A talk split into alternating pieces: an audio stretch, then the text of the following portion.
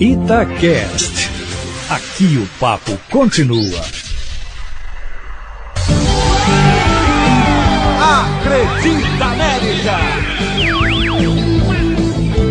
Alô você, tudo bem? Estamos chegando com nossa Acredita América, nosso encontro semanal, onde conversamos sobre o Coelhão, debatemos o que está acontecendo com a América, trazemos novidades, falamos das outras modalidades que carregam também o nome do América Futebol Clube e hoje, falando em categorias, vamos conversar sobre as categorias de base, porque a CBF recentemente concluiu pelo adiamento do início das competições das categorias de base.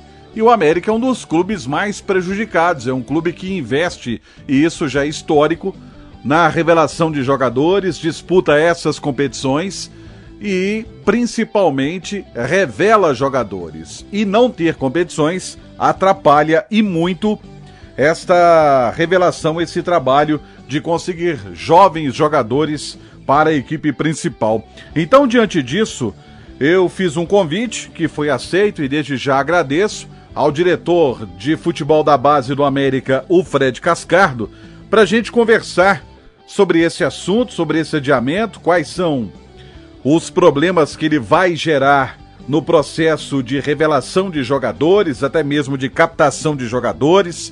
Vamos falar também sobre a não existência em Minas Gerais de competições abaixo do sub-17 com a chancela da Federação Mineira de Futebol, organizados pela Federação Mineira.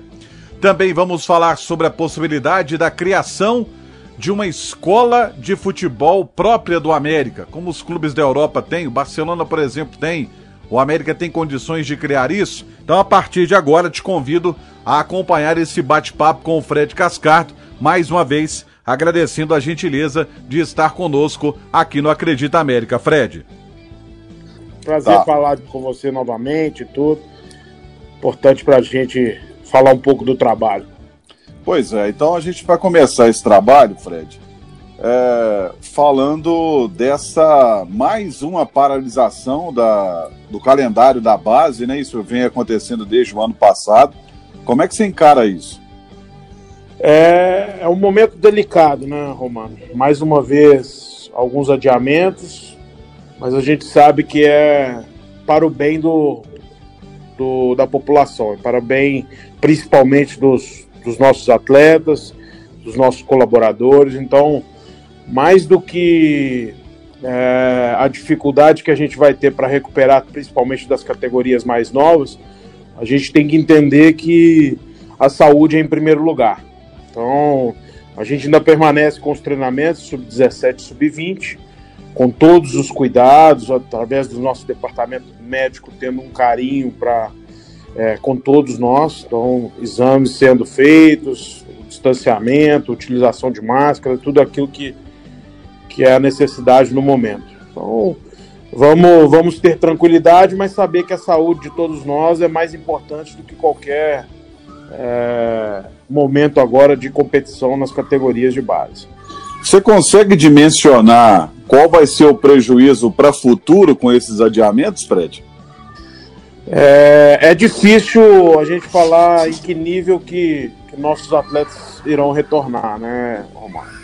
É, a gente teve agora a apresentação do Sub-17 no início da temporada para preparar para o Campeonato Brasileiro. E realmente os meninos que não treinaram desde março do ano passado em loco tiveram um déficit muito grande da parte técnica, física e tática. Né? E, e, e, isso só com planejamento, só com tudo que, que a gente pode oferecer para eles durante é, com os nossos métodos que vai conseguir é, voltar ou minimizar essa, essa perda, né? Então, os, os atletas de 2005 apresentaram totalmente abaixo daquilo que, que os outros atletas estavam aqui treinando, que são os 2004. Mas a gente teve um cuidado de separar os grupos, então a gente iniciou o ano com o 2004, que estava treinando ano passado, ele com volume, uma carga maior, né, uma intensidade maior nos treinos, e o 2005 aumentando gradativamente. e aí eles estão chegando num nível ali razoável para iniciar a competição. Mas é difícil mensurar, Romano. É difícil mensurar o que vai ser é, de, de déficit na, na formação dos atletas. E aí eu vou em, ampliar esse, esse horizonte, porque a gente tem visto cada vez mais, e aí é méritos do trabalho que você e os demais fazem na base, que é uma subida precoce de jogadores para o elenco profissional. Se a gente pegar hoje, tem, me corrija se eu estiver errado, por gentileza, é, o Gustavinho, que agora quer ser chamado de Gustavo, tem 19 anos, o Carlos Alberto Cauê e o Lucas Gabriel tem 18 para 19 anos. Quer dizer, são atletas ainda com idade de juniores, mas que já desenvolveram o potencial e chamaram a atenção do profissional. Então, ampliando esse, esse horizonte, esse impacto das paralisações, ele vai prejudicar essa precocidade de subida de jogadores? Acredito que não, Romano. Isso, essa subida dos, dos garotos, né? E você citou muito bem aí atletas que ainda têm a idade de sub-20, né? O Gustavo, Lucas Gabriel, Cauê, Carlos. Isso tudo foi planejado no ano de 2020. É, na transição do ano de 2019 para 2020, a gente percebeu que a gente tinha no brasileiro de 2019 um time formado praticamente todo ele de último ano da categoria. E a gente avaliou é, com, aquela, com aquela Copa São Paulo de 2020 que a gente teve essa dificuldade na transição dos atletas, então não foi um número adequado. E a gente chegou na Copa São Paulo e saiu na primeira fase. Então o que, que foi planejado? É, ter os atletas mais novos, que são talentosos dentro do, do, do clube, que teriam uma projeção maior e trabalhado no Brasileiro de 2020 para transitar ou ter a oportunidade de estar sendo acompanhado no futebol profissional, assim como está sendo feito agora. Né? E é muito importante deixar aqui é, bem, bem claro é, o perfil do nosso treinador. Né? O Lisca tem um carinho muito grande com as categorias de base ele passou por aqui, né? Ele tem uma experiência muito grande nas categorias de base. Então ele, ele tem esse cuidado na transição dos atletas. Aos poucos ele vai ajustando os conteúdos necessários para essa performance no futebol profissional. A gente sabe que é, é difícil essa transição, mas ele tem todo o conhecimento junto com sua comissão de, da continuidade do trabalho, né?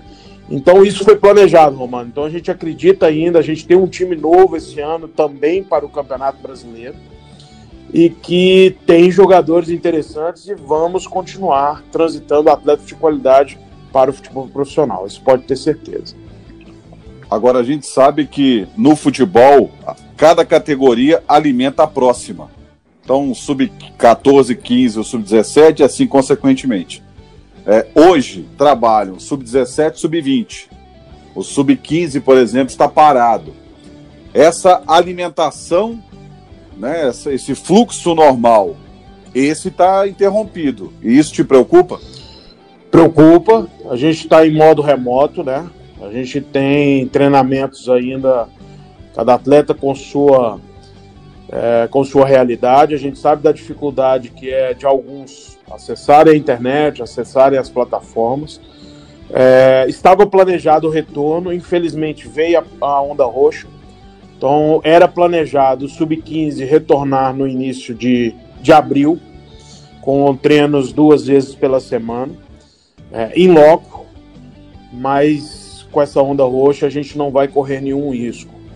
E a gente acredita que esses atletas que já eram do clube a gente não vai fazer nenhuma liberação até a gente fazer uma avaliação deles, que nível eles vão apresentar, que nível eles desenvolveram, e aí a gente vai ter um, um período para a gente tomar qualquer tipo de decisão. Isso a gente tem que minimizar, Romano. A gente não pode tomar decisão precoce de liberar nenhum atleta, né, para a gente não cometer nenhuma injustiça com os garotos. A gente trabalha com o sonho de todos e a gente ter a tranquilidade de avaliar o que eles tiveram é, o trabalho em casa, o que eles evoluíram e também o que eles podem é, performar assim que eles apresentarem. Então, esse é o maior cuidado nosso e uma preocupação nossa para a gente minimizar os erros. Até para a pessoa que está nos acompanhando poder entender como é que é feito esse trabalho remoto, qual é a dinâmica desse tipo de trabalho? Ele é elaborado pelo, pela comissão técnica. Então a gente tem conteúdos de vídeo, de análise de vídeo nosso, de jogos que a gente teve aí em 2019. E alguma, alguns jogos também de outros clubes, de, de outras categorias. Então a gente analisa os conceitos que a gente quer apresentar para os meninos, as tomadas de decisão, aquilo que a gente quer no desenvolvimento tático do jogo. Então é feito a, a apresentação de vídeos e é, uma aula com os treinadores e também atividades é, da preparação física. Então eles fazem principalmente trabalhos de prevenção, né? E ali com sua realidade a gente faz usa material que ele tem em casa, às vezes uma garrafa PET para fazer como se fosse os cones, a bola que ele tem, as dinâmicas que ele tem, o peso que ele tem em casa. Então isso a gente tem é, trabalhado três vezes por semana nas categorias sub-15 e sub-14.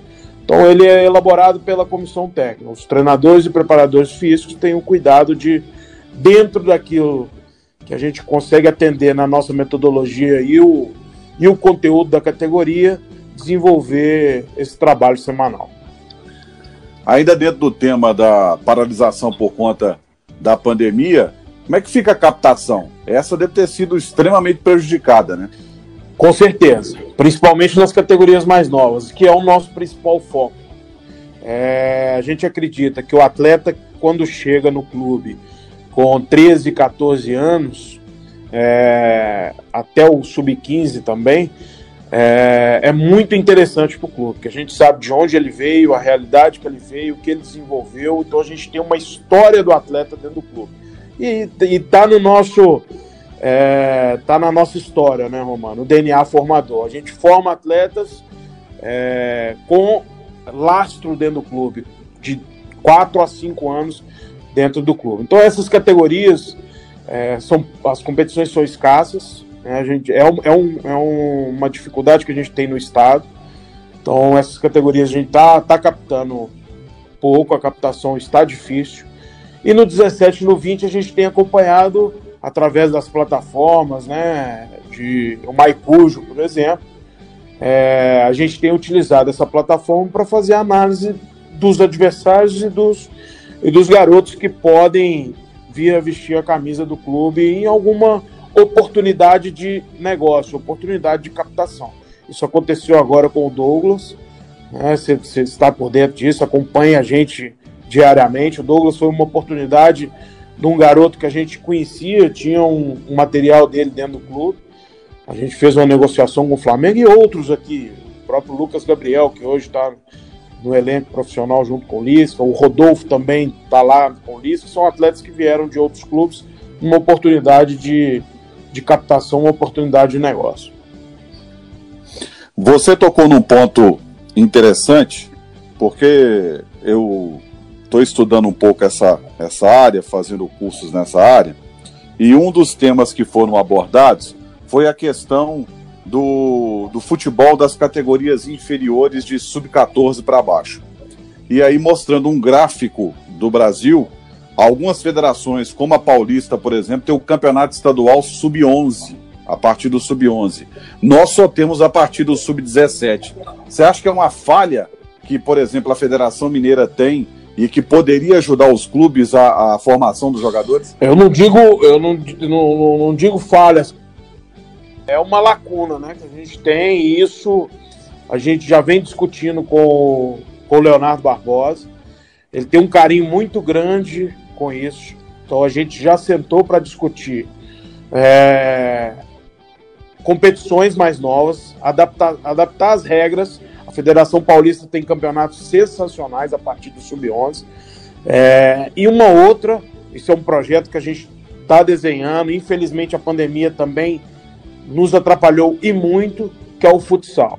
A gente tem na ideia é, ter o futsal do América e a gente acredita que o menino é, desenvolve muito, vários conceitos com o futsal, a parte técnica, a parte de habilidade, a parte é, de defesa e ataque. Então, esse é um projeto que, que eu quero ainda colocar é, em prática no clube. A pandemia, infelizmente, nos atrapalhou e muito, Romano. E a gente acredita que o futsal possa desenvolver e aprimorar cada vez mais nossa formação dos atletas. Mas a Federação Mineira está tá com esse projeto também de adaptar as regras, ter competições sub-13, sub-14, nem que a gente inicie ali com festivais, né? É, quadrangulares, enfim. A, a federação está atenta a isso. O Léo já, já conversou com a gente. É um projeto também que a Federação Mineira está pensando. Você citou também anteriormente a questão do, da Escola Americana de Formação, que já começa na captação e vem trabalhando os jogadores. E aí eu fui questionado no podcast anterior por que o América não tem uma escola americana de futebol que começaria do profissional e se estenderia até a base. Você acha que o América está preparado para isso? Acredito que sim.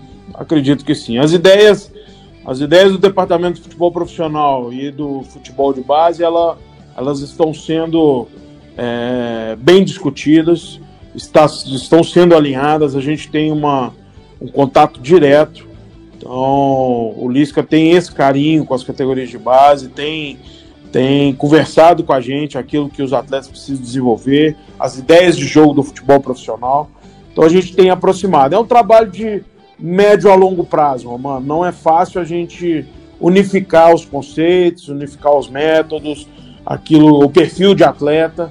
Isso não é fácil. Então vai, vai ainda demandar um, um tempo. É, eu cheguei tem, vou fazer dois anos no clube agora em, em julho.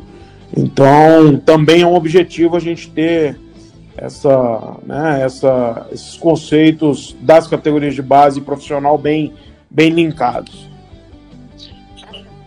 Você acha que falta, e aí não, não incluo a América no meio, mas é, acho que é o Estado inteiro, falta uma ideia também de você ter uma equipe de transição, até para preparar o seu jogador que sobe, por exemplo, do estoura, vamos usar um termo muito popular no meio do futebol, estoura a idade das categorias de base para o profissional. Falta essa equipe de transição, poderia ter um campeonato de transição ou quem sabe até disputar uma divisão inferior? A gente teve agora o convite para o Campeonato Brasileiro Aspirantes, a gente recebeu o convite pelo, pelo ranking né, da CBF. A gente agradeceu o convite, a gente ainda não tem. Para a gente fazer uma equipe de transição, Romano, para a gente ter um sub-23, vamos dizer assim, a gente tem que ter uma estrutura toda formada, uma comissão técnica específica, um departamento específico para para a categoria de transição, então isso demanda. Eu, na minha opinião, tá, Romano, é, é muito importante essa equipe, porque a gente permanece com o atleta ainda vinculado ao clube, ainda diariamente no clube, com os conceitos do clube, com aquilo que a gente acredita na formação. Alguns vão dar o start ali, transitar e, e, e conseguir atingir os objetivos do futebol profissional com 17, 18, 19 anos e outros vão ainda precisar de 21, 22, 23 anos para atingir o nível de maturidade suficiente para estar tá jogando no futebol profissional. Eu acho que é um projeto interessante, também é de se pensar, né, mas hoje, hoje a gente não teria é, condições ainda de colocar em prática esse projeto. Mas é fundamental é, esse carinho dos atletas que ainda precisam de um, de um time, né? Para transitar para o futebol profissional. Isso é muito importante.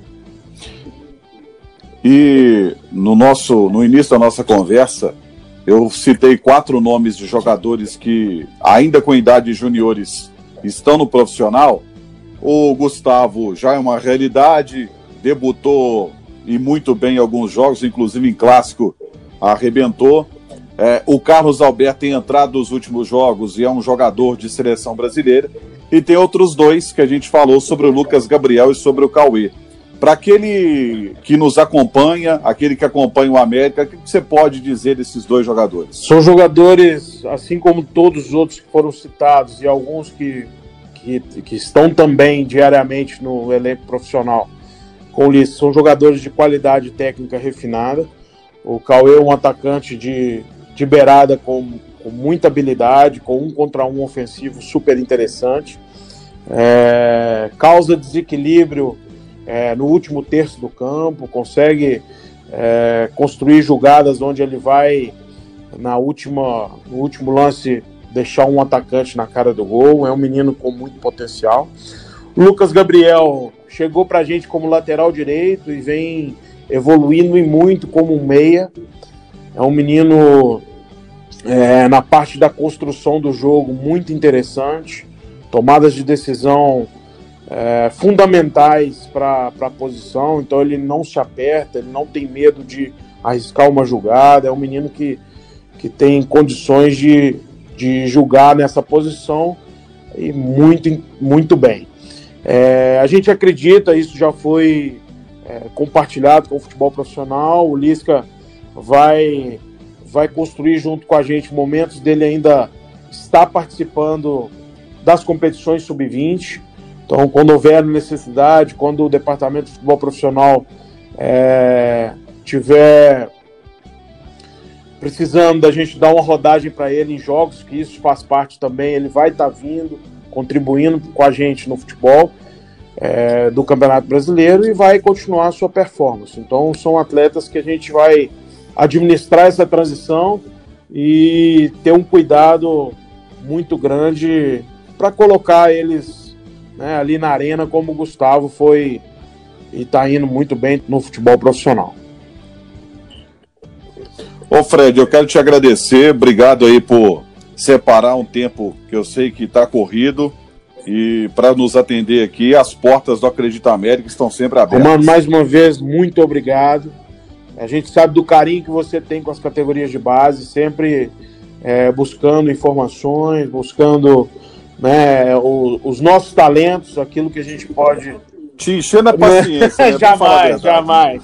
É porque você sabe que as categorias de base são muito, é muito importante, é muito importante para qualquer clube.